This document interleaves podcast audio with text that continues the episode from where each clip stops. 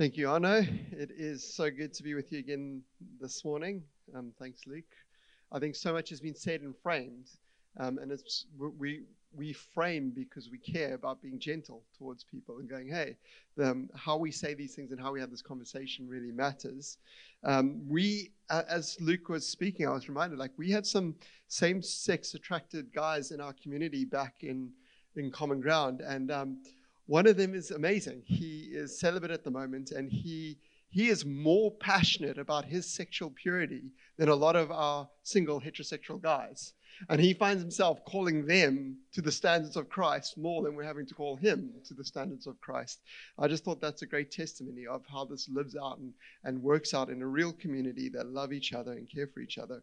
And that kind of dismantles some biases we might have as, as he lives out his faith. Now, this talk, transgenderism, is a really nice, easy, like I said, non confrontational talk. So, my name for the recording is Arno, and it's so good to be with you this morning. Um, no one can ever confuse us. I mean, I've been I've been growing my beard for 22 years, and this is how far I've never shaved a day in my life. And well, Arno shaved this morning. Um, so, um, remember where I'm eating. Okay, I'm sorry, Arno. Um, but this really is a, a, a, difficult one to wade into. And, and, honestly, back in Cape Town, I got to do the talk that Carl did last night. And, and in my community, my parents are there. And I spoke to my parents about pornography and masturbation. And the first time in my teens when I was exposed to pornography, you think that it's as bad as it can get. And I was far more scared to do this talk in Cape Town than I was to speak about those things in front of my parents because this is a, a talk that, that is alive in our culture at the moment. I don't know if you saw the Bud Light stuff happening recently in America and how it just polarized the country as that a transgender woman represented beer and people just, everyone had an opinion on it. And you saw the culture wars that Luke was talking about play out. This thing is real and, and you can say things that are, are innocent. You, are you, trying to wade into the conversation. You say something, and it can make people incredibly offended and very angry, and things can explode up, explode very quickly. And it's probably one of the, the forefront spaces on in the social media space where you see cancel culture hitting, but on both sides of the, the conversation.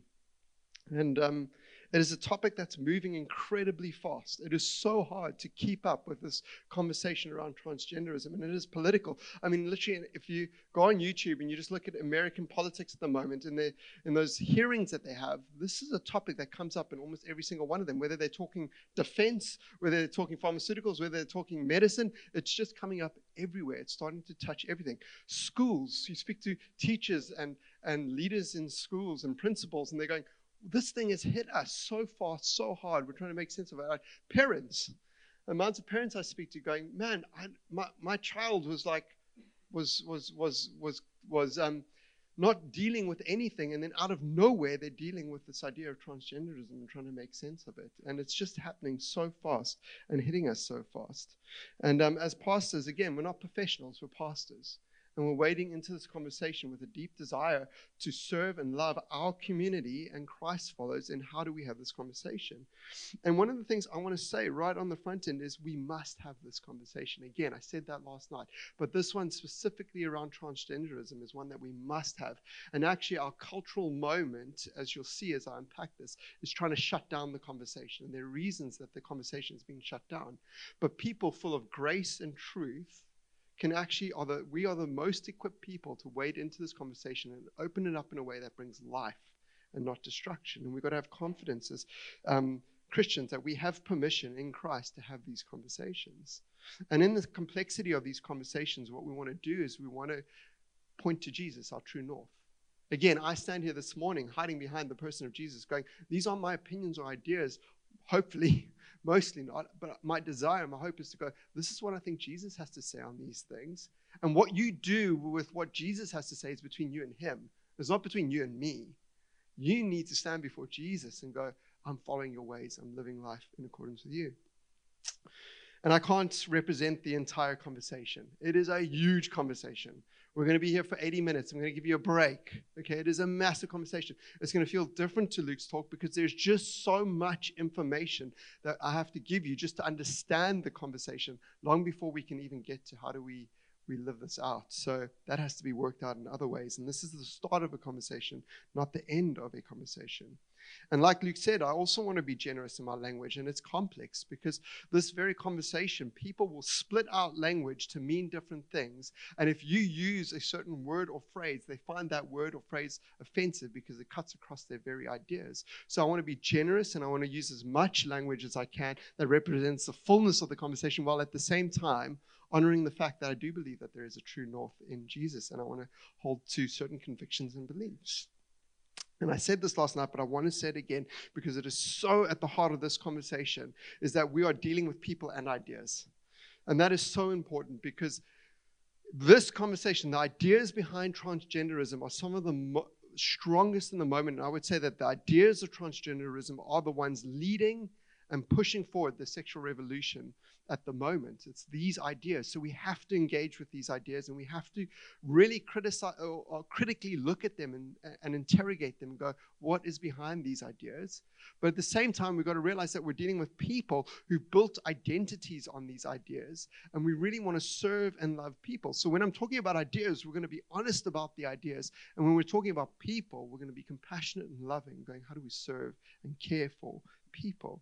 And ideas really do matter because what we believe to be true about the world, what we believe Jesus to say is true about the world, will inform everything, including the way that we, what we believe a person is, what we believe the body is, what we believe gender is, what we believe sexuality is. And those ideas will inform how we live out our lives and how we treat other people's bodies, how we treat our own bodies. And so ideas really do matter on these things.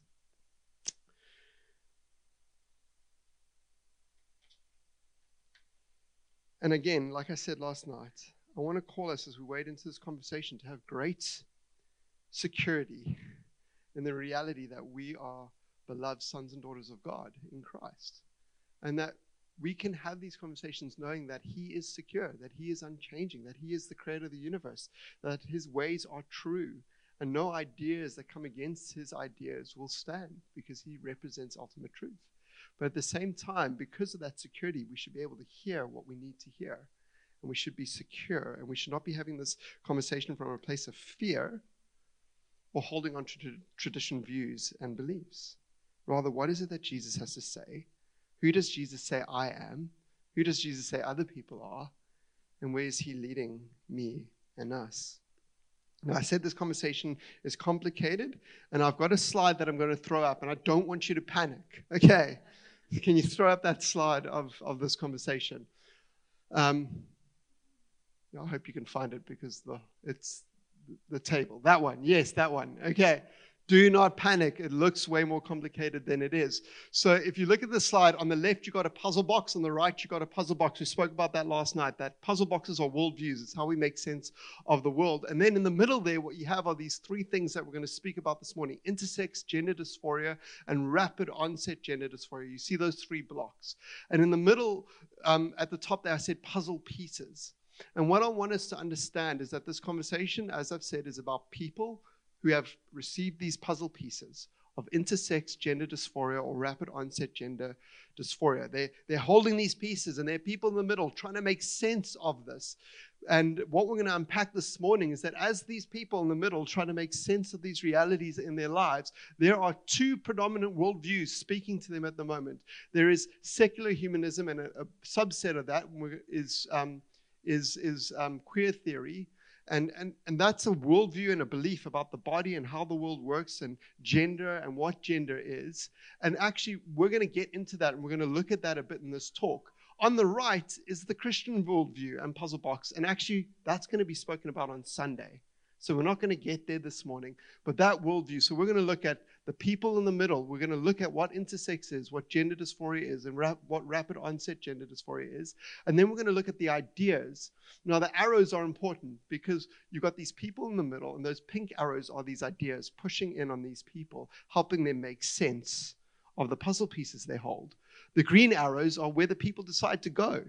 And I wanted to represent that, that people who have intersex or gender dysphoria or rapid onset gender dysphoria are just people trying to make sense of the world and how it works and the things that they're dealing with. And then you've got these ideas. And it's really important also that you see that, that these ideas are represented in our culture and the, in the water we swim.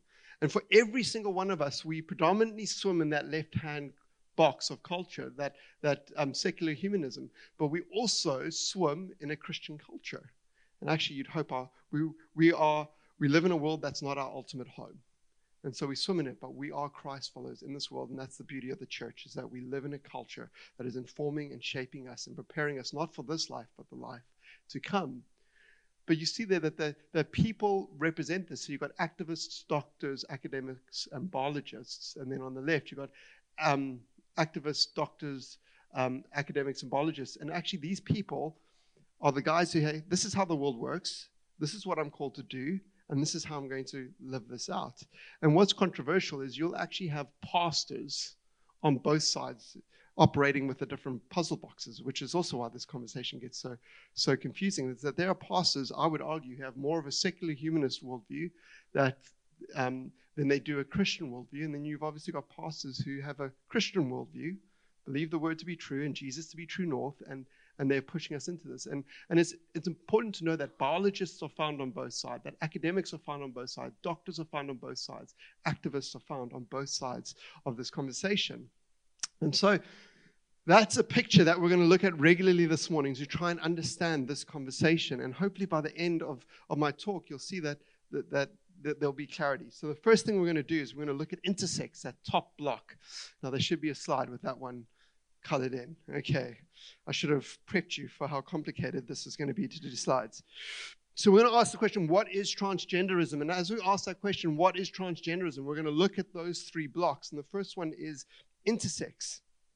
And I, I want to start here with intersex predominantly to actually remove them from the conversation.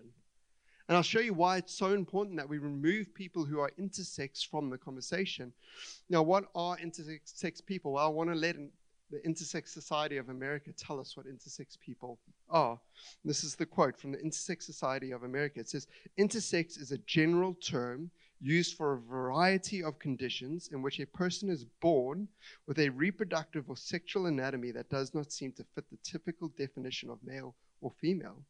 For example, a person might be born appearing to be male on the outside, but having mostly male typical anatomy on the inside. Or a person may be born with genitals that seem to be in between the usual male and female types. Or a person may be born with a mosaic genetics, so that some of her cells are XX chromosomes and some of them are XY. Though we speak of intersex as an inborn condition, intersex anatomy doesn't always show up at birth. Sometimes a person isn't found to have intersex anatomy until she or he reaches the age of puberty or finds himself an infertile adult or dies of old age and is autopsied. Some people live and die with intersex anatomy without anyone, including themselves, ever knowing. This is a painful reality, inborn condition, as using their words, an inborn condition of a person whose reproductive system isn't the way it should be. And that's intersex, and it is a painful condition. And it is a difficult condition, especially if you're aware of it. Think of Caster Semenya in the, in the public eye, and she's so fought to keep this private. Is she or isn't she? It's like, this is my battle to fight, and it doesn't need to be broadcast to everybody. And she's trying to work that out in the public arena. And it is painful and it is difficult. And it is not something she chose, it is something, it was the way that she was born. And, and, and that reality means that, that as Christ followers, we move towards people who are struggling with intersex as a condition that they were born with, with compassion and love, the same way we would move towards anyone who's in a place of suffering and difficulty. There is no reason to exclude someone who is intersex as other or different or having chosen this, but rather someone in that category of this world is groaning and in, in anticipation of the goodness of God to bring redemption and healing. And every single one of us long for redemption and healing in different areas of our lives. and it is no different for anyone who is struggling with intersex. And the problem with this is that people who are intersex have been thrust into this conversation on transgenderism. And the assumption is because you are intersex, because we can't easily determine whether you are male or female, you stand as evidence that gender is fluid. And these people are thrown into the conversation. And it's so unkind because people who are born intersex don't automatically identify with the LGBT, LGBT transgender community. They don't, but, but so often it is said that they do. And so look at what they have to say from the Society of North America again, the Intersex Society of North America. This is what they have to say on this. We're often asked why ISNA doesn't forcefully advocate for a genderless society. At ISNA, we've learned that many intersex people are perfectly comfortable adopting either a male or female gender identity and are not seeking a genderless society or to label themselves as a member of a third gender class. It's amazing. They're saying, no, actually, most people who are intersex want to identify either as male or female. And most of the time, it is possible to work out whether someone is genetically more male or more female, even though things aren't the way that they should be. And biologists say actually the number one way that they do this is through the reproductive cells that they produce, either eggs or sperm. And so often, intersex people, unless the damage is, is, is is incredibly severe still reproduce eggs or sperm. And it's from that. And actually, that's why most biologists argue that we as a species, humans, created in the image of God, are male or female. We are binary in our gender, not necessarily because of our sexual organs, but because of the cells that we produce to reproduce. We only have eggs and sperm, which is actually what makes a species binary, male or female. And so these people desire not for a genderless society, but they would much rather be identified as male or female where possible. And so, again, out of compassion, I want to remove anyone who is intersex or listening from this conversation. And they sit in the middle of that. You can just leave that slide up. I'm going to refer to it all the time. Um, they, they sit there in the middle with their intersex and they've got this puzzle box of Christianity saying, hey, here's a way of viewing your life and, and what you're grappling with. And then you've got people on the other side going, hey, here's a way of viewing what you're grappling with and how to make sense of it in terms of this life. And it is up to an intersex person to decide which way they're going to go. And our hope is that they would encounter the person of Jesus and, and experience the identity that he brings but it is unkind. And, and what we see is, again, this clash of ideas and people where the LGBT community has said, oh, this is amazing that there are intersex people because what we get to do is say society is genderless. This serves our ideology, this serves our idea. And when we do that, it hurts people. And they themselves say, we don't necessarily agree with that worldview. So, if you're transgender, if you're intersex in this community, if you're listening, if you're you're part of one of these communities, I would love to say to you, you are removed from this conversation. Don't worry, we're not going to throw you in with the worldview fights and the culture clash. What we want to do as a community, if you're struggling with with um, being intersex, we want to invite you, if you are willing and want to, to share your story with us. And we would love to journey with you in compassion and love and to help you make sense of this in light of who you are in Christ. And we want this because the gospel is the only community, a gospel community is the only community where every single person is free to take off their mask and not pretend. And we would welcome you to, to tell us the truth about your struggles. And we hope you be met with grace and love and compassion. Okay, then moving on to people with gender dysphoria. So now, gender dysphoria is. Um, where do we start? Okay, so basically, when a child is born, one of the very first things we say about a child is it's a boy or it's a girl. I don't know what it's like in East London, but in Cape Town at the moment, gender reveal parties are, are, like the big thing. You know, the balloon, you throw something at it, it pops, it's pink, it's blue, it's something like that. And, um, and people would rather us call these things sex parties but I was like, I don't, I don't think that's a good idea. That's open to far, far too much interpretation and misunderstanding. Um, yeah, exactly. Um, I just want to find something that I know I missed. And as we wade into this conversation, what I want to do is I just want to give us some helpful language around these things um, as we w- wade into gender, I mean, into transgenderism and gender dysphoria. And um, so, so these these phrases and these um, concepts are ones how people have delineated or pulled or teased apart these things we might disagree with. But I want to give you the fullness of the language that people use in this conversation to kind of help us because um, we need to understand what people are saying and what they mean by what they say. So the first one is a cisgendered. A cisgendered person is a person whose identity and gender corresponds with their birth. So cis, uh, what I believe, what I feel my gender is, and what my gender is, they align. So that's the first one. The second phrase is gender expression, which is this idea of how you demonstrate or express your gender. So you can have an you can have a be a biological woman, but feel that you are more male-like and you can express your gender in a masculine way. And then you've got biological sex, and biological sex relates to um, what you were born with. And, and in this conversation, especially the transgender community would prefer us to say birth assigned sex. No, that was just the sex that some random doc, some doctor gave you at birth, birth assigned sex. And so those are kind of some of the phrases that I'm going to be throwing out and speaking about as I speak about gender dysphoria. And so now back to, and that's why you get this idea of, hey, wouldn't it be better as a sex party because we're not actually talking about gender? Mm, no, not a great idea. Okay. So La and I struggled with um, fertility for a long time, and we went on a long journey of trying to fall pregnant many years, and we had our kids way later than we, we'd wish to have them. And um, part of that is it's a journey with medical intervention. And so we had this desire to just go, you know what? We don't want to know the gender of our child. We want something on this journey to be a surprise for us. And in the moment um, on the operating table, La had a Caesar. Um, Layla came out, was put on Laura's chest. She lifted up its leg and she saw the umbilical cord and said, It's a boy. And the whole operating theater said, No, it's a girl. And I was standing there going, What is it? What is it? Which one? Um, anticipation's killing me. And it feels like our culture is kind of there at the moment. Which is it? Which one is it? And how do we make sense of these? Um, and through history, throughout history, this moment has been based on your biology and it's been based on chromosomes and it's been based on anatomy for, for, for, for centuries.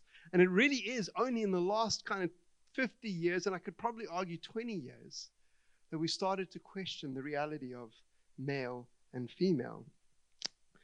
But people who are struggling with um, gender dysphoria have this sense in which there is this internal grapple where, where the body they have doesn't feel connected to the reality of the gender that they feel themselves to be. And that that disconnect and that internal disconnect is incredibly painful. And they go, Well, I know I was assigned the, the sex male, but it doesn't, it, there's a rub, an internal rub. There's an internal turmoil. This doesn't seem to fit who I believe myself to be. And Dr. Mark Yarhouse is an incredibly helpful doctor in this. In fact, there's a slide at the beginning. You just throw it up of all the people that I have referenced in this talk? And this is a good point to just throw that up. If it's there, I'll give you time to find it. And Dr. Mark Yarhouse is incredibly helpful, and he's probably the, the unique guy because what he is doing is he is in a seminary, he's also a doctor, but he's also engaging the LGBT community, but he's also studied and, and leaning into um, transgenderism and gender dysphoria. And he was the most gracious and nuanced person on this. So if you're struggling, I would encourage you to get his book. If this is a grapple you're having in your home, get his book. He is so helpful. And he speaks of this woman, an evangelical Christian. She believes in Jesus, who, who has gender dysphoria and it has persisted for her whole life. And she she describes she, but she identifies she is a woman, born a woman, and identifies as a woman. But she says this gender dysphoria is like a noise, a constant crackling in the back of her mind that will just not go away. So the internal turmoil is true. It is painful, and people often again think that people who are struggling with gender dysphoria are immediately um, aligned with the LGBT community. And again, you're seeing this idea of ideology taking hold of people in suffering and using them as an, a reason or, or a example of why their ideology is true. But again, people who are struggling with gender dysphoria are trying to make sense of their gender dysphoria in light of multiple worldviews and don't automatically see themselves as transgender. That word now having to separate gender dysphoria out from transgender because that transgender word comes with a whole ideology and worldview that people don't necessarily identify with.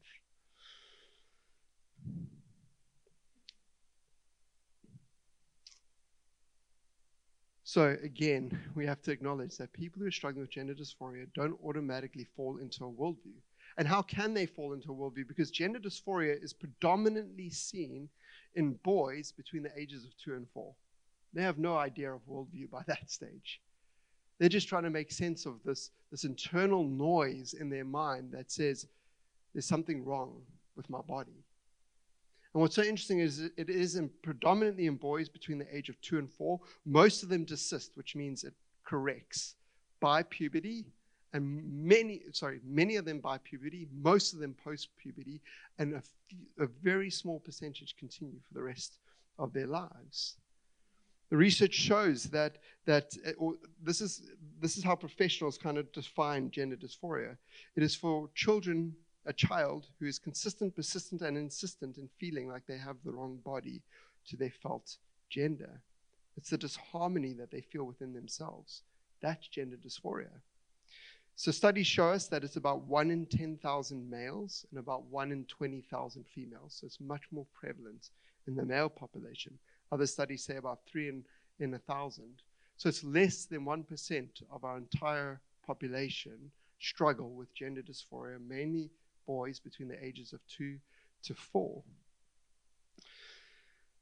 And again, at the ideas level, 1% is a, is, a, is a small number of people. At the people level, 1% is a lot of people struggling with an incredibly painful reality in their lives, a reality that is so painful and so difficult that many of them choose suicide as a way of dealing with it. So, again, compassion and empathy for anyone in this place struggling with gender dysphoria. And then at the ideas level, just place it correctly. And that you'll see why it's so important that we pro- place the size of this correctly. Um, what is the cause of gender dysphoria? And if I'm honest, we don't know. You don't know. I've read very broadly on this, and, and we just don't know what the cause of gender dysphoria is. The, some people say it's nature. It's just the way people are made. And they come up with this idea of the sex brain theory, where, hey, if you do brain scans, you can see that someone has more of a female brain in a male body or more of a male brain in a female body because female and male brains are different. And they'll say, hey, you can see this.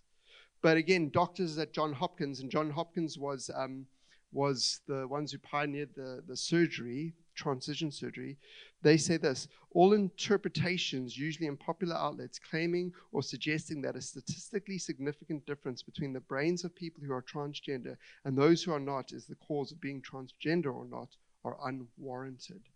I went and looked at some of these research articles about the brain scans when I first prepped this talk, and I went to the ones that said, Brain scans show us transgender people. So I went for the titles that were four. And then you go and read the conclusion, the one that was most. So I went and read the conclusion. And in the conclusion, the researcher says, We are a long way off, if ever, being able to determine whether people are transgender by their brain scans.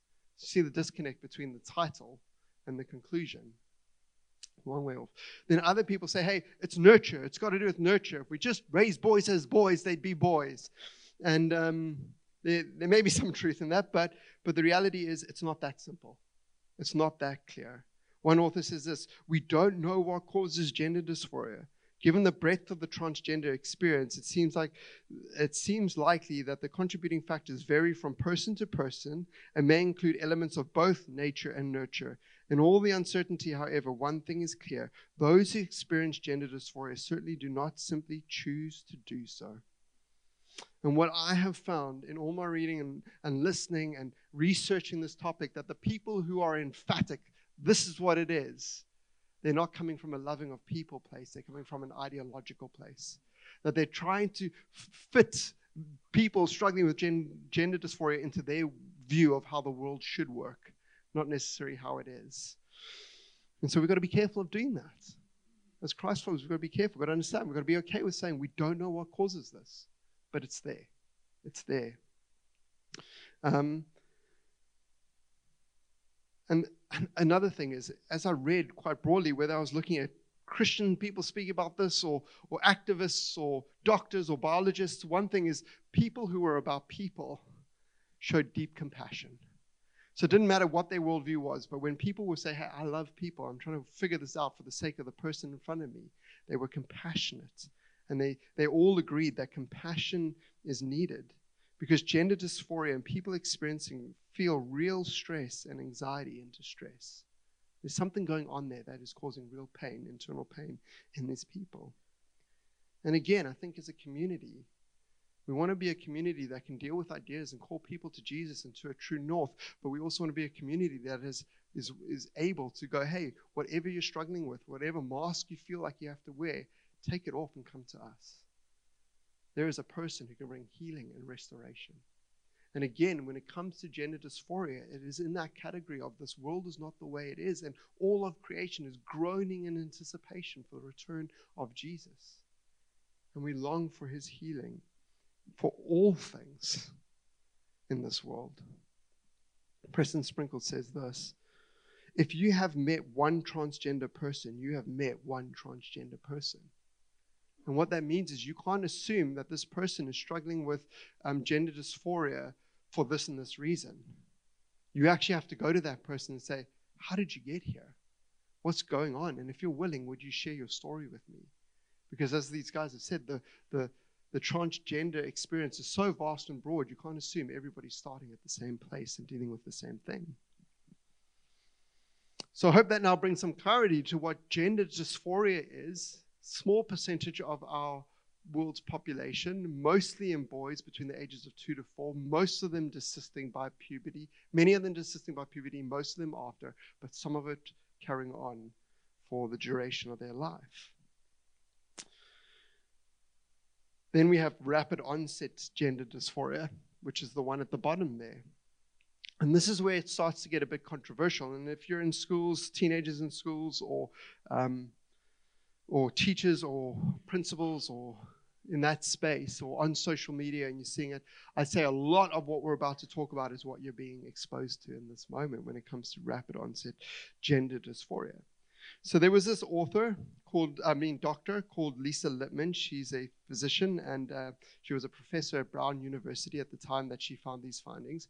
And she was seeing patients, and suddenly what she realized is that, hey, I'm, I'm experiencing a high volume of adolescent teens um, female teens coming forward and, and saying that they're transgender or they're, they're, they're, experiencing gender dysphoria. And she said it was unprecedented because she dealt with people with gender dysphoria, and it was usually boys between the ages of two and four. And suddenly she had all these adolescent teen, female teens coming to her saying, I'm, i am suffering from gender dysphoria, I'm transgender. And this surprised her. She said it would be like a radiologist who dealt mostly with breast cancer and 80% of their patients were women. And then suddenly, in a short space of time, 80% of their patients became men. She said that's how stark it was. That's how surprising it was. And she said, Well, we need to make sense of this. We need to understand where this is coming from and why this is happening. So she set out to do a study. And what she did is she, she engaged 256 parents. And she sent them each a 90 page survey where she saw this happening. And she did this research into why is this happening and trying to figure it out. And if you look at that picture at the bottom there, what you'll see is I've got the pink arrows from that left hand ideology of secular humanism, critical queer theory. You've got two pink arrows pushing into that block. And you've got two green arrows coming out. You've got nothing from the other side.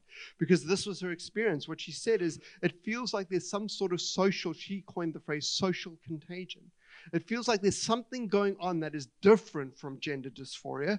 There's something else going on here that seems to be rooted far more in an ideology and a way of thinking about the world that is causing these girls to suddenly engage the world differently.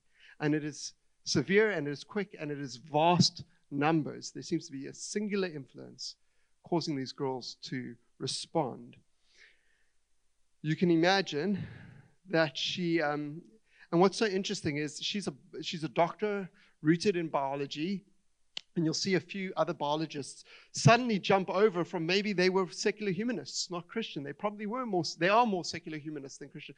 But on this issue, when it comes to rapid onset gender dysphoria, they're jumping over to the other column and going, hey, we root things more in biology, and there's something going on here that's not lining up. And we're finding ourselves as Christians, doctors, and biologists, especially in the, the bigger debate on, on social media, coming together and going, hey, we see something here. We need to root this conversation in biology. We need to do research on these things. And so she said, This is not gender dysphoria. This is different from gender dysphoria. And you see there between gender dysphoria and rapid onset gender dysphoria, I've got that dotted line. And the reason I've got a dotted line is because the one blends into the other. When do you know is it gender dysphoria or rapid onset gender dysphoria? And there's a bit of a blur. But at the extremes of those two things, it becomes very clear. And so that's why the conversation gets a bit murky and why how we move forward needs to be very, we need to be very careful. She received massive criticism and backlash.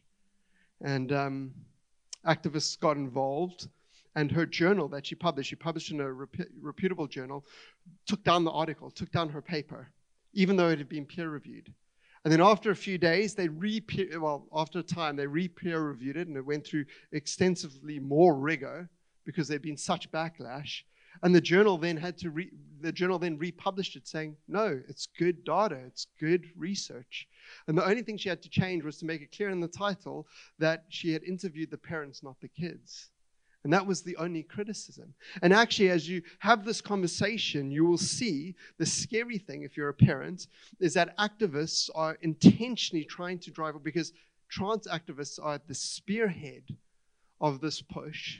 And they are actively trying to drive a wedge between parents and their children. And what they're trying to do in that moment is they're saying, hey, kids are the best at deciding what their gender is, and parents should actually largely not get involved. We had a school in Cape Town survey, they give their kids a survey on what gender they want to be, and intentionally said, We will never tell your parents what you choose. And that is where the culture is going, is that parents are not equipped to help their kids. Kids are more equipped to decide than their parents. I went to a talk in a school in Cape Town, and uh, the person doing the talk was pro um, quick transition. And um, as he was talking, he, he spoke to Lisa Littman's findings and he said, ah, she was just paid by right wing Christians. And I was like, oh, oh, if that's true, that's terrible. So I went and researched. She paid for it out of her own pocket. And she makes it explicitly clear at the start of the article that it's paid for out of her own pocket. This is a doctor who's transitioned more than 125 kids in Cape Town schools saying, lying in front of people. So there's a lot of misinformation. And that's the scary part of it is that we actually have to really dive into these things ourselves and you have to get to the, the, the, the, research yourself to be able to actually make head or tails of it, which is what is so hard because not everyone has the time for that. And so who do you trust? Some have said, oh, girls are just, same guy said, no, girls are just more willing to come out as transgender now because our society has changed. And actually, what people are saying, no, well, if our society's changed and it's easier, you would expect both boys and girls to be coming out more. But it's just adolescent teen girls. Multiple people have um, used, ended up using her research in books. And then at the end of it all, the ex Harvard medical professor, the guy who headed up the whole medical um, department of Harvard, said her research is outstanding. My big question is why does no one want to read it? Why does no one want to hear it? And then um, Abigail Shrier, she wrote Irreversible Damage, the transgender craze seducing our daughters. And she lent on um, Lisa Littman's uh, research and, and wrote a book. 500 Amazon employees protested her putting that book on Amazon to the point where Amazon took it down. A few days later, it was put back up, and they realized they had no grounds to take down her book. It was based on research, and it was helpful. You think 500 people is a lot? Amazon hires 1.1 million people around the world. So actually, it was a minority that was very loud shouting against something that they scared, were scared challenged the way that they view the world. This book went on to be named Book of the Year by The Economist and one of the best books of 2021 by The Times and Sunday Times. This is reputable research and it is being shut down, and people are saying, you can't say these things. I had a medical student in Cape Town tell me that um, one, when they talk about trans, when they talk about gender dysphoria from a medical perspective, they, they don't record that lecture. Every other lecture is recorded. They just don't because it's it's too dangerous to admit that gender dysphoria is a medical condition, and the parameters are usually boys two to four, because it can cannot then be used for the transgender agenda. So they don't even record it because it's too inflammatory. The same medical student told me that when they got to doing um, um, dermatology, the lecturer was nervous and he got to a point where he had to issue a disclaimer. He said, Okay, we're dealing with acne now. And at this stage of acne, and the institution that we're a part of would not believe this or endorse what I'm about to say, but we actually have to deal with women and men differently because of their hormones. And he couldn't actually just medically say, Hey, men and women are different. He had to put a disclaimer out there. And my point is this is that it is very dangerous when we believe that the loudest voice is the most honest voice. It is very dangerous when we think that the loudest voice is the most um, is, is the voice that cares the most. So often the loudest voice are angry voices and they're actually speaking out of pain. And what we want to do is not negate their pain, but we want to make sure that what is being said is true.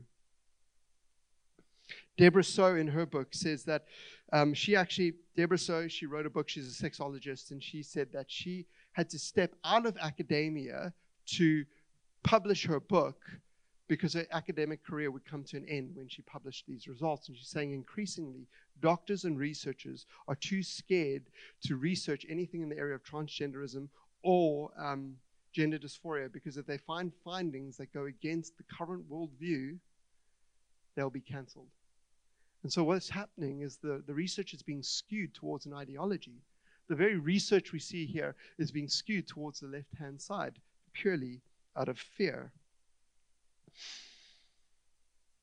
Which makes it difficult for us to figure things out as parents and teachers and pastors who, who can't always do the depth of reading that is required. Okay, so Lisa, Lisa Littman's findings said this 60% of the children she researched had, health, had mental health disorders, anxiety, or autism. And actually, even the guy in the school admitted that I think it was 80% of his um, clients had autism that he transitioned. Susan Bradley, she's an international expert on gender dysphoria, says if we don't understand that, if, if we don't deal with the, the, the underlying comorbidities, the things behind the gender dysphoria, we can misdiagnose in very painful and damaging ways. And she has this to say When I started identifying these traits in adolescents, speaking of autism, who present with gender dysphoria, I really wanted to be clear whether they had a previous history of having what we call repetitive and obsessive interests in certain things. Because once one of these kids fixes on an idea, they can become really quite obsessed by it. And when you look at the stories of some of the people who have changed their minds later on, a lot of them are saying very strongly, I wish somebody had understood me from a psychological point of view and didn't just take at face value that I thought what I thought was the answer to how I was feeling.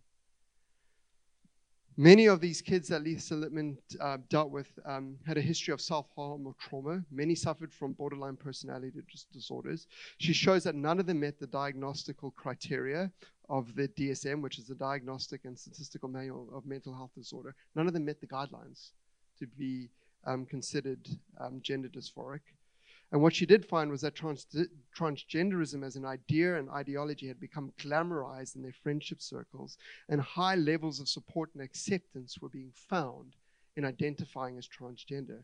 The attention and the validation of coming out as transgender was a powerful pull in these friendship groups.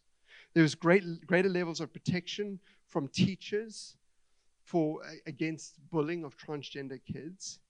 This one was interesting. For about 40% of these girls, over 50% of their friendship groups came out as transgender at the same time. So 40% of the girls were in friendship groups where 50% of that friendship group came out as transgender at the exact same time. That's 70 times more people identifying as gender dysphoric than any other part of our population. 70 times. That's that's huge. That is massive.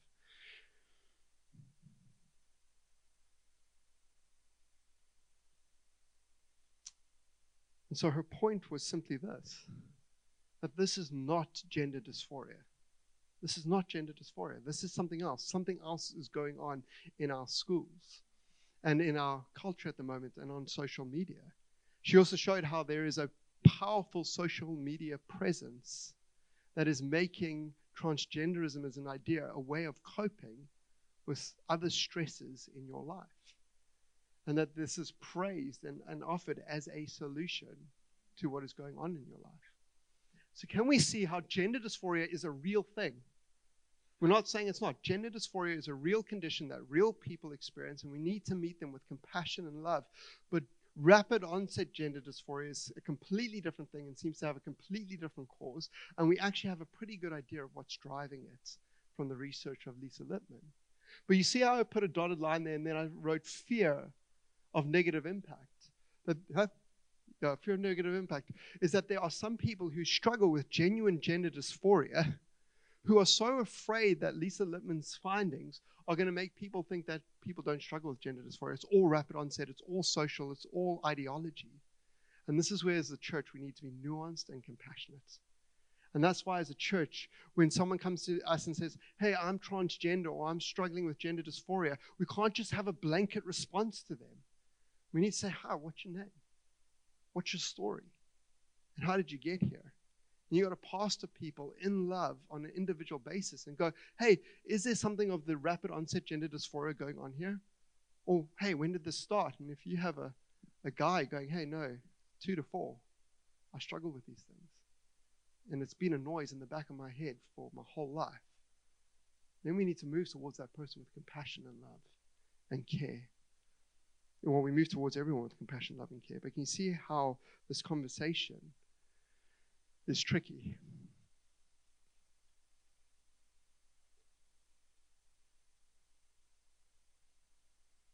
Now, how do we treat this? So let's throw that slide up quickly. Actually, you know what? This is a great place. Let's take a five minute, five minute stretch break. Let's stay in the venue unless you're like bursting for the toilet. And then let's um, it's, but guys, let's honor the time. Five minutes. If you take more than five minutes, I'm going to take your lunch. Okay, great. Let's go.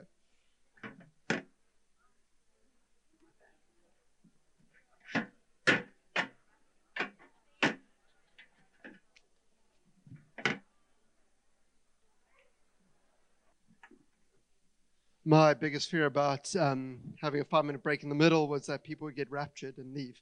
Um, but seems like most people are back. Okay, so that's encouraging. Okay, so we're going to carry on. Now, what I want to do is on the slide, you'll see again down the middle there, it's intersex, gender dysphoria, rapid onset gender dysphoria. So I would say, let's be clear, that rapid onset gender dysphoria is what our culture now calls transgenderism. So that that is transgenderism as it stands. That that gender is fluid. We're going to get into it, and you can choose your gender. I would say that that is rapid onset gender dysphoria, transgenderism. Gender dysphoria is not transgenderism. Actually, we have to separate out those terms now. It may once have been, but it no longer is. Gender dysphoria is a condition that people have. Rapid onset um, gender dysphoria is an ideology that people believe and therefore do things, um, live out their lives in certain ways. And we're now going to get into the treatment of gender, um, the treatments of someone suffering from gender dysphoria. And largely the transgender community denies. They say gender dysphoria is transgenderism, there's nothing else. So you also have to understand that. So there's a debate, there's a fight going on saying, no, there are two things going on here. And then that plays into how do we treat these things? Now, when it comes to treatment, there is one approach that is predominantly being pushed on our culture at this point in time by doctors and people in this space and culture at large. Not all doctors, but it is the predominant one. And, and here's the telling thing again, so I was at a school in, in Cape Town listening to a talk by a doctor who transitions people, and he admits, I am also an activist. So he admits that he is not doing these things purely from a medical perspective, he is also doing this from an ideological perspective. And people said, You are more activist than you are doctor. And that, that gets quite scary, doesn't it? Um, but he admits it, and he was almost a badge that he wore rather than a disclaimer that he gave. And he, his approach was this gender affirming approach. And so there, there, are kind of three approaches. The first one is a gender affirming one, wait and see in the development model. And we're going to look at each of these, but the first one is gender affirmative. So, gender affirmative approach simply says this when a child is consistent, persistent, or insistent, we should social transition them immediately. So we change their name, we change their pronouns, we change their clothing, we change the bathrooms they use, the locker rooms they use, and we use chest straps. We do whatever we can to make that person look like and feel like the gender that they believe themselves to be. The next step is to then put them onto puberty blockers as soon as possible so that you prevent puberty from taking place. The heart in this sometimes is that you want to decrease the anxiety because the anxiety of transitioning into the body you don't feel like you are creates higher anxiety. So let's just put them onto puberty blockers and stop that transition from taking place. Then what you do is you go on to cross-sex hormones. So you're not just preventing puberty now; you're giving the hormones of the opposite sex, and then you um, and then you go as as around 18, but it's about 16 now in America. You have top surgery, mastectomy, so you have the breasts removed, and then um, it is followed by bottom surgery and then the full process. That's gender affirming approach. And this is happening at high speed, is increasingly happening. It is the way being pushed upon, well, pushed on, it's suggested and presented as the best way forward. And this way is, is built on some beliefs, and these beliefs are we should affirm the felt experience of a gender of gender in a child. A happy daughter or a dead son is your option. People are much happier on the other side of transition no one appro- no other approach works or is ethical. Those are the four beliefs that drive this gender affirming approach and you will be confronted with this. This is happening. This is what the again the, the speaker at the school suggested. It is also what uh, kids in our community who are struggling with this have been suggested by their doctors. This is what parents will be told. And it is coming. It might not be here yet but it is coming. It is fast approaching. And the problem is that what is so scary about this is that any dissenting voice, any voice that says, hey, maybe this isn't the best approach, is being shut down. So there's a man called Marcus Evans. He worked for the Tavistock Clinic in the UK. It's part of the NHS. He was, which is a gender dysphoria clinic. That's what it's there for. And he saw this approach happening more and more. This is not a bigoted man. This is a man who literally works at the clinic dealing with gender dysphoria. And he had this to say attempts to discuss the issue from different perspectives are being impeded by accusations of transphobia or prejudice. So, even just this guy going, hey, maybe there's a different approach to dealing with gender dysphoria than the one that we're currently doing, he was shut down as transphobic. And again, you see the language of activism and war. You are against. You are against. You are the enemy, rather than, hey, maybe you have a point. Let's consider it. Let's think about these things.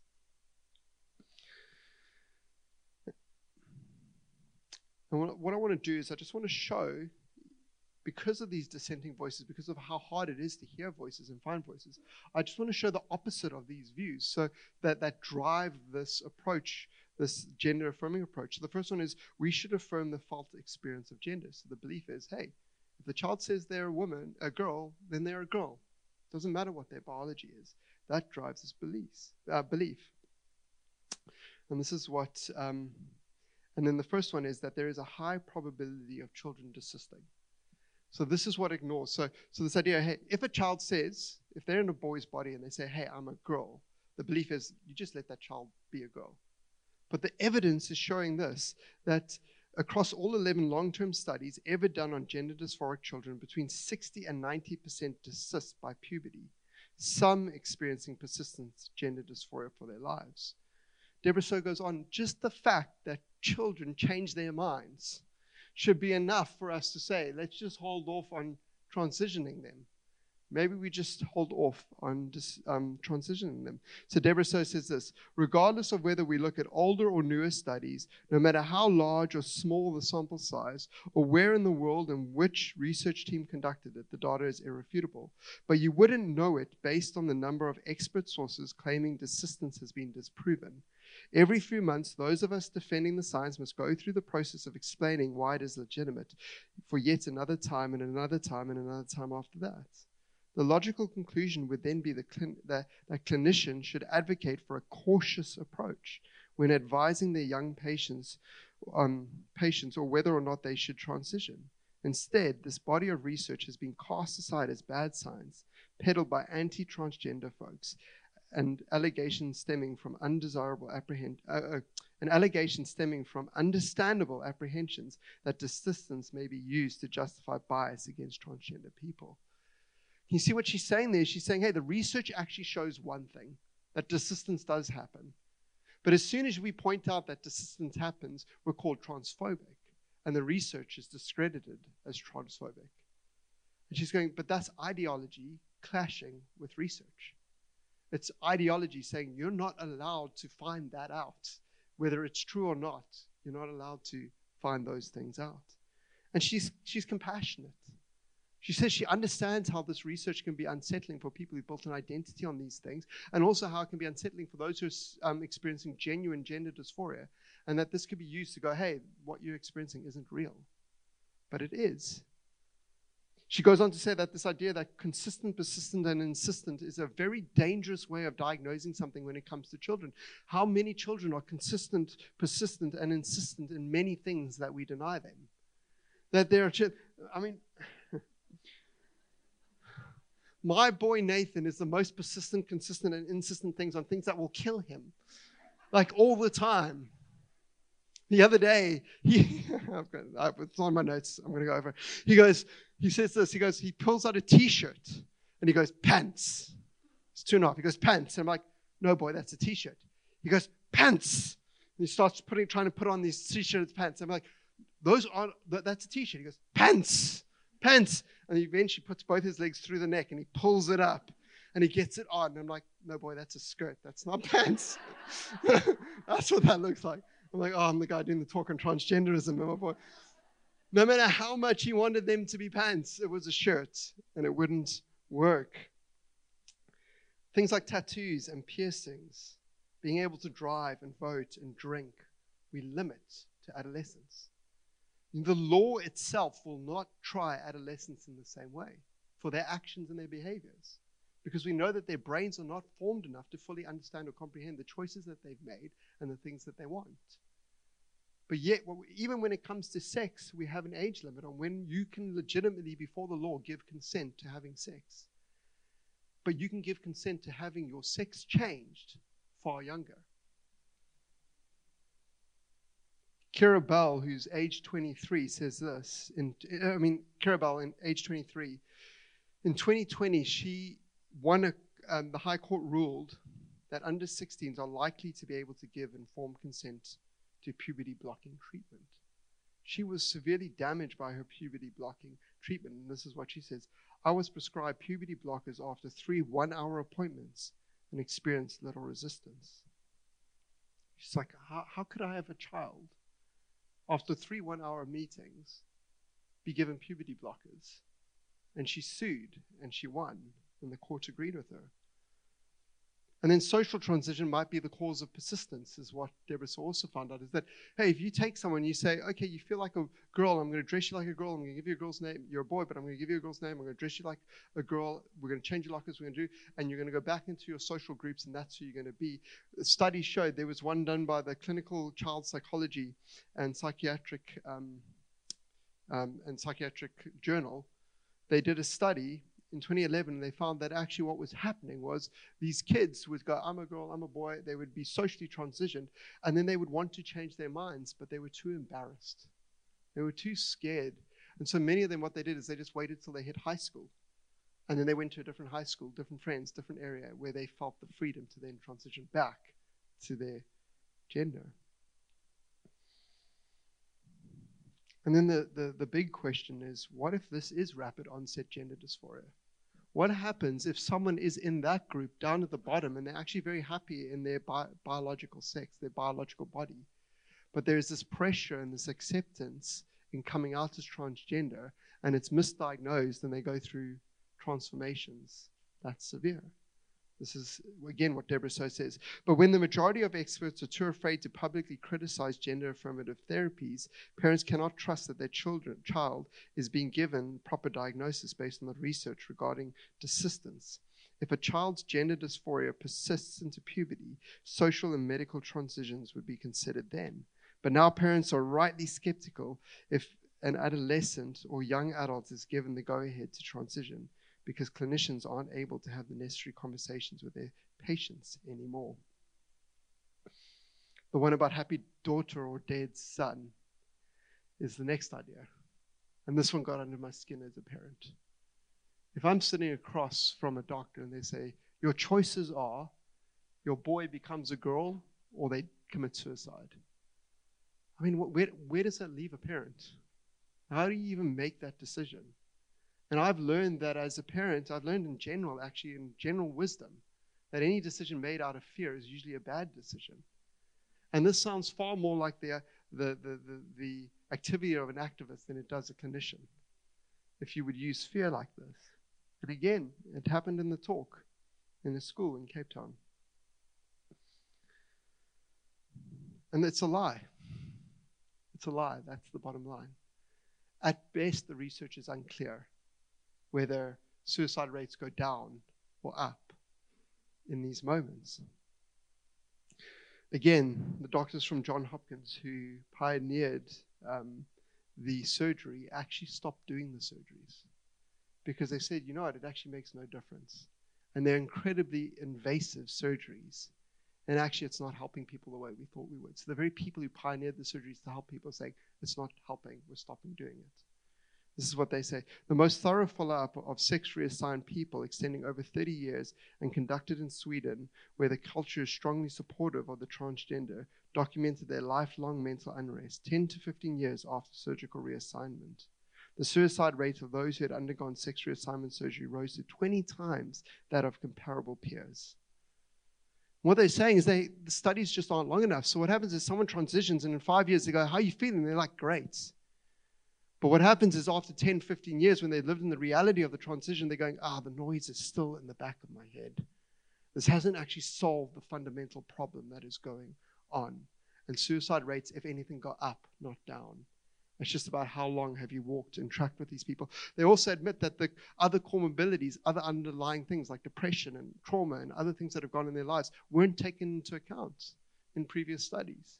So to say that the, the reason for the suicide has just to do with the gender dysphoria is too simple. And so actually it's a lie to say that your child will commit suicide if you don't go through transition. And again, you have all these stories of transition regret. And so you also have this evidence that not only are people not happier, they want to go back. They want to return. And you've got Scott Nugent who, who in an interview he said this there are five children's hospitals in the United States selling surgeries to kids at $70,000 a surgery that has 67% complication rate. He speaks of how it takes him 10 minutes to urinate and it is painful the entire time. He says, We are butchering a generation of children because we are not willing to talk about anything. And you see that? That's why I want to give boldness to us. This is a conversation we are allowed to have and should be having. And it should be okay to go, hey, is this the wisest and best way to do things? They go on to say that no other approach is, works or is ethical. I think I've done the work of showing you that the very approach that they're promoting might not work and might not be ethical. Buck Angel almost died due to his transition. He says this I transitioned 23 years ago. I'm a guinea pig.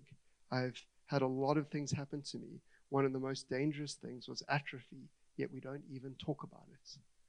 They're very real. Con- when you take a girl and you put them on puberty blockers and then you give them male hormones, what happens to their womb? It dies, it atrophies. And we're going to talk about the reality that they will say you can go on puberty blockers and return. You can't return to what you once had. And so often those, the atrophy causes infection and massive complications. Puberty specialists are also saying that puberty isn't just about hormones, it's also social. Is that you have a peer group of friends that you go through this transition together with. And when you delay someone going through that with their, their, their, their peers, you actually create psychological problems on the other side. Puberty isn't just about genitals, it's about a whole social and, and, and um, communal event of growing into adulthood, uh, adulthood. And there are real consequences to preventing that. Dr. Ryan T. Anderson says this We may be experimenting on our children, turning them into guinea pigs. More and more people are just calling it for what it is. We don't have enough evidence. We don't know if this is working. And we should stop with surgery because we're turning our children into guinea pigs. Another approach that people suggest, which is, I think, far more life giving, is the watchful acceptance or wait and see. Where you go, hey, my two year old boy is saying that they feel like a girl. Let's see what happens. And Dr. Mark Yarhouse is amazing in this. He says the number one thing that alleviates the anxiety and fear of a child is not whether you social transition them, but whether you as a parent show them compassion and love. The number one thing is can your child come to you with anything and experience compassion and love? Remember, he's a doctor. He says, no matter what your child comes with, compassion and love will win the day. And then you wait and you see does this persist beyond puberty? And most of the time it doesn't. If that is gender dysphoria, sometimes it does. The third option is the therapeutic or development model, which is very similar, similar to the wait and see. And this is what Deborah Soh says. The third approach, called the therapeutic approach or the development model, allows a child to explore their gender while being open to the possibility that they may grow comfortable in their birth sex. A clinician will seek to understand factors relevant to the child's development, including trauma or other psychopathology, and what else is going on in the child's life that may be leading them to feel this way. This final approach, which is backed by the scientific literature, the most appropriate course of therapy for these children, has instead been denounced by experts in medical organizations and academics and researchers as transphobic. What she's arguing for is the reality of like, let's look at the whole person. It's lovely what Luke said earlier. We are more than our sexuality, we are more than our gender. And the, that approach is saying, hey, let's have a holistic approach and look at the whole person and see what other factors might be causing this and what this may be a response to, other than assuming that this is the cause and the thing that needs to be fixed. Dr. Mark says if there are people finding relief in other ways, real relief from whether it's gender dysphoria or rapid onset gender dysphoria, maybe the gender affirming approach isn't the only way. And maybe there are safer ways where we don't turn our kids into guinea pigs.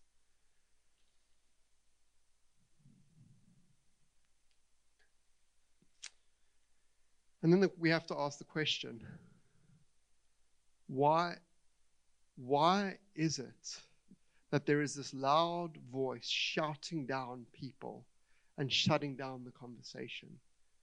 And the reason that there is a loud voice shouting down the conversation is because this goes beyond gender dysphoria. This goes into ideology and worldview. There are people going, hey, if what you have found out in this research is true, you fundamentally undermine the way I view the world to be. And they're not pushing back on research, they're actually pushing back on something that challenges their very way of viewing the world. And you've got to ask the question well, which puzzle box are they using? And it is that puzzle box. And what we're going to do now for a short while is we're going to look at that puzzle box on the left. And we're going to see where these ideas are going and the trajectory of these ideas and where they lead. And it's so important that we do this because I tell you, this is the predominant worldview that we swim in. And it's going to come to your schools like it's come to the schools here. And I'm not trying to be fearful, I just want you to be equipped to have the conversation and broaden the conversation. So on the left there, you see this. So this ideology, this, this idea, this, this, where, this, where this conversation is God is to this gingerbread person. Can we throw that up? Okay? This, trying to see which one I can see better. I need my glasses. Okay. So, gingerbread person. This again, guy comes into the school, uh, comes into multiple schools in Cape Town, says, "This is what a person, how a person is made up." And it's presented as facts. It's presented as scientific reality. It's presented as medical. But this isn't medical or fact. This is ideology. This is ideas.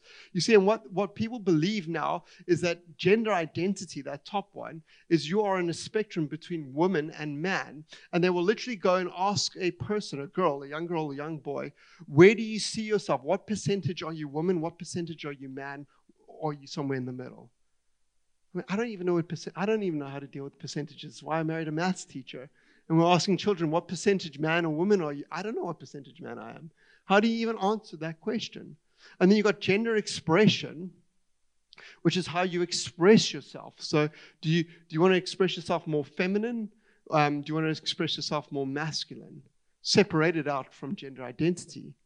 And then you've got biological sex, and it says, are you female, male, or intersex in the middle there? And again, you see the intersection of ideology and people, because we heard earlier on that people who are intersex wouldn't put themselves on a spectrum.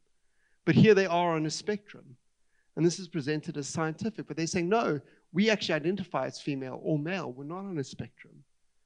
And then you've got sexual orientation, which is heterosexual, bisexual, or homosexual. Biologists are saying that we probably shouldn't separate out gender identity and gender expression biologically. What is the very first thing that happens to a boy in the womb? They develop testicles. It's one of the first organs that a boy develops in the womb is testicles. And at the point that the boy develops testicles, it starts to flush his entire body in the womb in testosterone. And that testosterone actually is the major factor in how you present your gender identity, whether your levels of testosterone. And biologists are going, no, your, your gender expression is actually predominantly, bar all the social construct stuff. A naked man and naked woman, you can see what a man is and what a woman is. And that largely has to do with the biological release of testosterone from the earliest of ages in the womb. And so to separate that out isn't biological truth, it's ideology.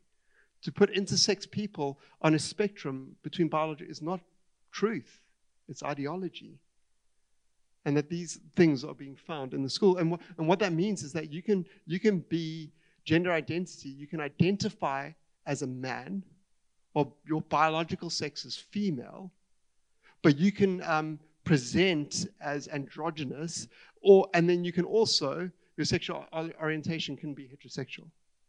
So because everything's separated on a spectrum, you can literally define, and gender is fluid, and you can literally define, and it's not even set. One day you might wake up feeling more male than female, more female than male. And that's where our culture is going. That's where the transgender conversation is at. And as I said, this is an ideology, this is an idea. And this is birthed out of a, the a kind of queer theorists or LGBTQ agenda. And this is where our culture is going. Look at what Judith Lorber says. She's a radical feminist. She says, When we no longer ask boy or girl, in order to start gendering an infant, infant. When the information is as irrelevant as the color of a child's eyes, only then will men and women be socially interchangeable and really equal. And when that happens, there will no longer be any need for gender at all. John Stuart Mills, founding father of modern Western liberalism, says this over himself, over his own body and mind, the individual is sovereign. Jonathan Grant expresses this well in Divine Sex. Modern authenticity encourages us to create our own beliefs and morality, the only rule being that they must resonate with who we feel we really are. The worst thing we can do is to conform to some moral code that is imposed on us from outside by society, our parents, the church, or whatever else. It is deemed to be self evident that any such imposition would undermine our unique identity. The authentic self believes that a person, personal meaning must be found within ourselves or must resonate with our one of a kind personality. And then finally, Diana Ehrensaft says this Young transgender people are our best teachers in alerting us to the reality that gender exists prim- primarily between our ears, in our brains and minds, and not necessarily by what is between our legs our genitalia or our accompanying XX or XY chromosomes, as many mistakenly prone to believe. You're saying we're not rooting biology, we're not rooting gender and biology anymore. We're rooting it in what's between your ears, your brain. What do you feel to be? This is where our culture is at. This is where our culture is at. How did we get here? Let's throw that slide. So, Western thinking has found itself in this interesting place. It's kind of in a two story house. So, at the top story, you have theology and morality, everything that is private and subjective and relativistic. And then in the bottom story of our thinking, we have science, public, objective, valid for everyone. So we kind of split things into the material and the subjective. And what you would think is that, like, hey, as a society, then then surely the the the uh, subjective would give way to the science, subjective would give way to the material, but that's not where our culture's ended up, because our culture is postmodern. We've we've undermine the very belief in truth that nothing is true. And actually, the best place to find truth is within yourself. So, what has actually happened is the opposite. The top story, sorry, go back. The top story, theology, private, subjective, relativistic, that's what is ultimately true. And the bottom story, science, public, objective, valid for everyone, that's actually material that we can use how we want to use and bend it to what we believe to be true, which has led to personhood theory. And personhood theory says the autonomous self is free to impose its own interpretation on the body. Top story. What I believe myself to be is what I am. Bottom story. The physical body, raw material with no intrinsic identity or purpose. This is just material. This is just plastic. It's actually what the Gnostics believe back in, in Greco times. Is this idea that, hey, the spiritual is what's ultimate, and the physical, we just discard it. And this isn't actually new ideas. We're just circling back on old ideas. But this is where we find ourselves. And personhood theory is incredibly scary because what it is actually saying is that you can be a human but not a person.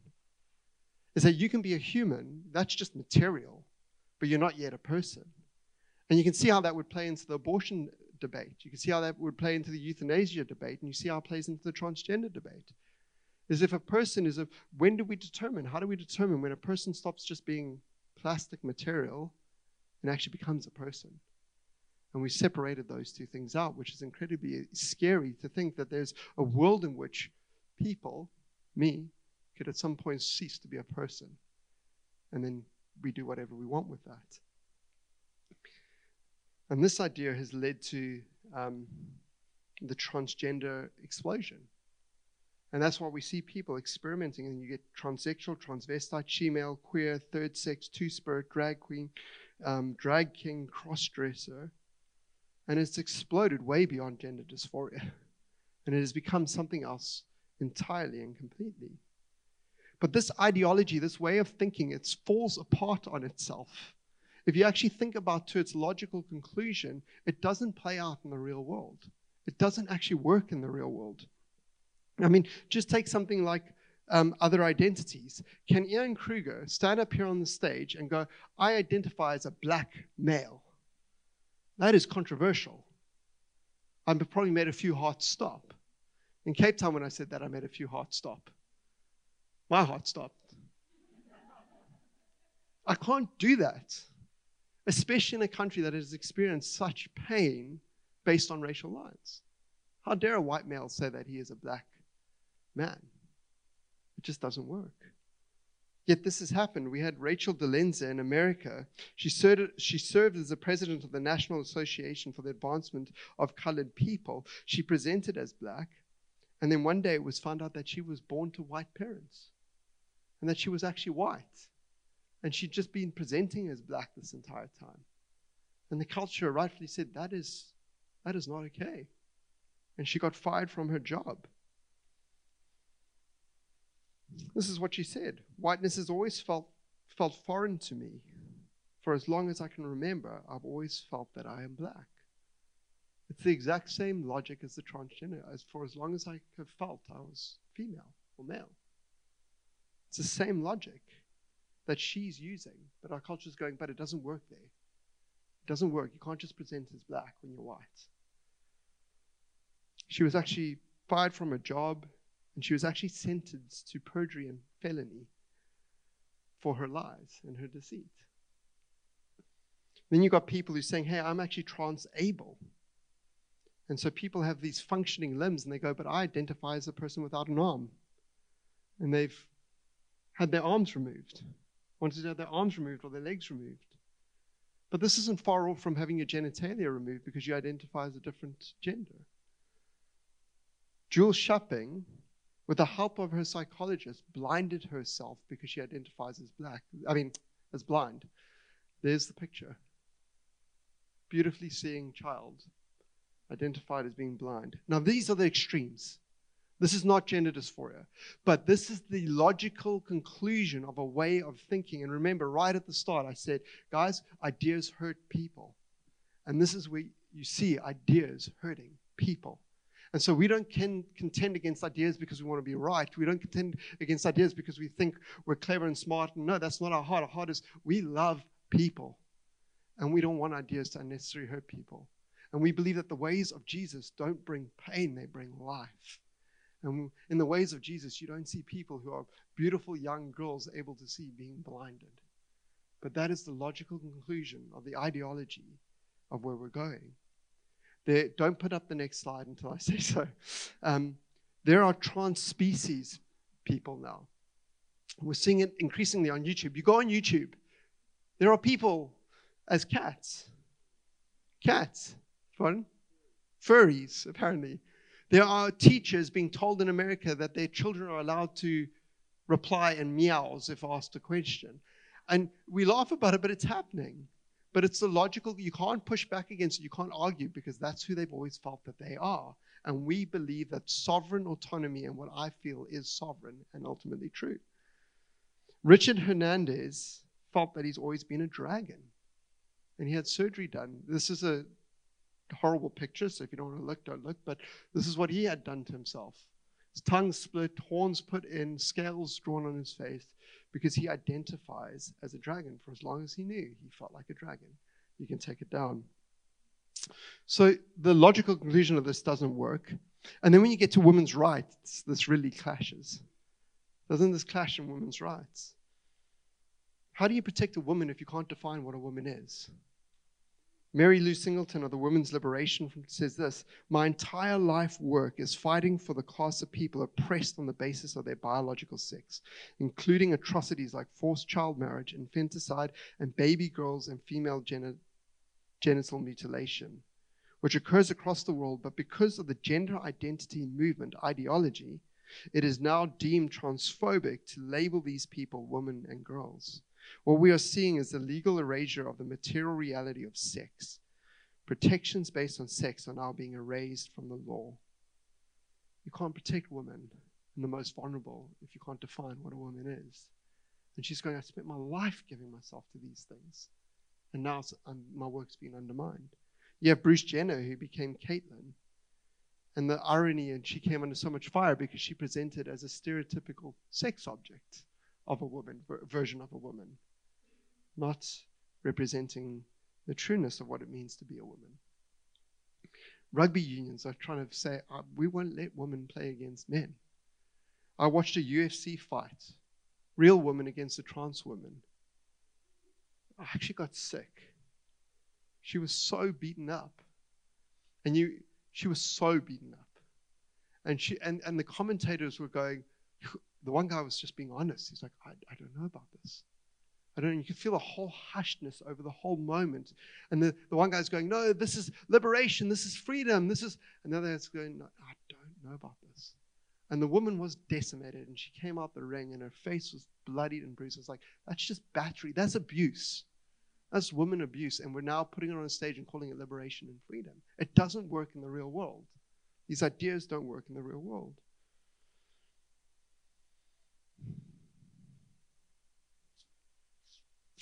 And there's so much we could say about the Christian worldview. And we don't have time to do that, and we're going to do that on Sunday. And this is where we land. But what I want to point to us is on, on Sunday, we're going to look at what, what Jesus offers and the beautiful identity, the beautiful person that Jesus is, and the incredible reality of who he is and what he's done for us. And that his heart and his desire for us is wholeness. And when we have this conversation of whether people don't believe that Jesus has good intent for them, we're doing it wrong. But for anyone in this room who's struggling with intersex gender dysphoria, or even if you find yourself being compelled by this ideology of rapid onset gender dysphoria or transgenderism. I'm just simply going to say that Jesus is a better way. And I would encourage you to come and listen on Sundays in different churches where you can hear that. And here's where we land and go to lunch is that we serve an embodied worship, uh, we serve an embodied Savior. The great scandal of Jesus coming was that he stepped into human body, flesh. In a Greco world which said the body doesn't matter, it's the spirit that matters. The creator of the universe would dignify the human body and step into a human body as a baby. And he would be gendered, he would be male. The, the incarnation of Jesus into human body was the great scandal of the Christian faith back then. He lived in bodily form. He bore our sins in his body, Colossians 2 9. And we have been made holy through the sacrifice of the body of Jesus Christ, Hebrews. Jesus stepped into human form as an embodied Savior he moved towards a cross and gave up his body as a great sacrifice to redeem and restore those who were far from him and bring about healing. And the most beautiful thing is three days later, he rose in a resurrection body. And that the great hope of everyone who is groaning in their bodies now, and all of us are growing, I'm over 40 now, I'm groaning in my body in different ways, particularly my knees and lower back. But the great hope for anyone groaning in their body, anyone struggling with a disconnect, is that one day Jesus will return. We will be with him, and he will give us new bodies. And we will have resurrection bodies like his. And that there will be a new heaven and a new earth. Jesus cares about the material. Jesus had design in the material. Jesus loves our bodies. He gave them to us as a gift. And where they are broken over our time, short time on this earth, he promises not to get rid of our bodies, but to give us eternal resurrection bodies full of His glory forever. Jesus cares about the material, and He loves us enough to give us bodies. I'm done. Oh no.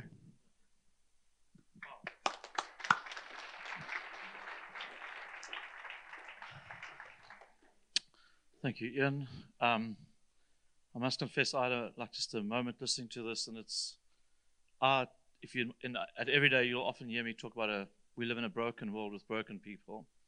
And I was sitting there listening to this, and some part in your talk, I just realized I can use that phrase without my own heart breaking for people that are living in brokenness. I can use it as a pastor, but my own heart won't necessarily break for the very brokenness that we see. And um, yeah, to Carl and to Luke and to Iain for serving us so well.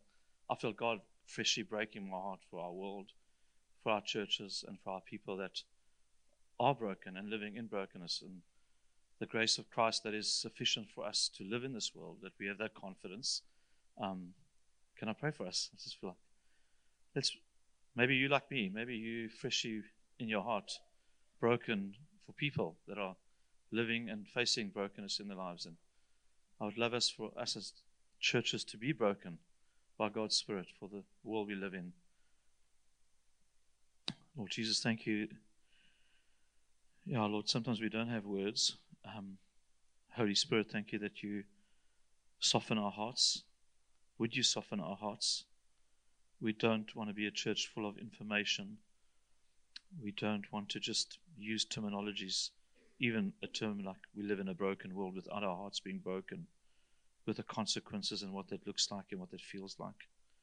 Give us a heart for our city, for our church, for our friends who don't have you, don't know you, don't know your grace, don't know your mercy. May we become a church and a people um, not weaponized by information, by, but, but broken by your gospel and your love for us that we can't but love those and show compassion and gentleness and, and grace to those who are confused and with no lights on in their world. Thank you for for Carl and for Luke and for, for Iain and for how they've served us. Thank you for your scripture and your word. And thank you, Holy Spirit, that you soften our hearts freshly again this morning in Jesus' name. Amen. Just a massive um, thank you for being part of this. We're not done with our conference, but I just wanted to honor you guys and thank you for the, the time you've taken, your wives being with us. It's very special. We're looking forward to this afternoon. Tix is going to let you know what happens from now onwards.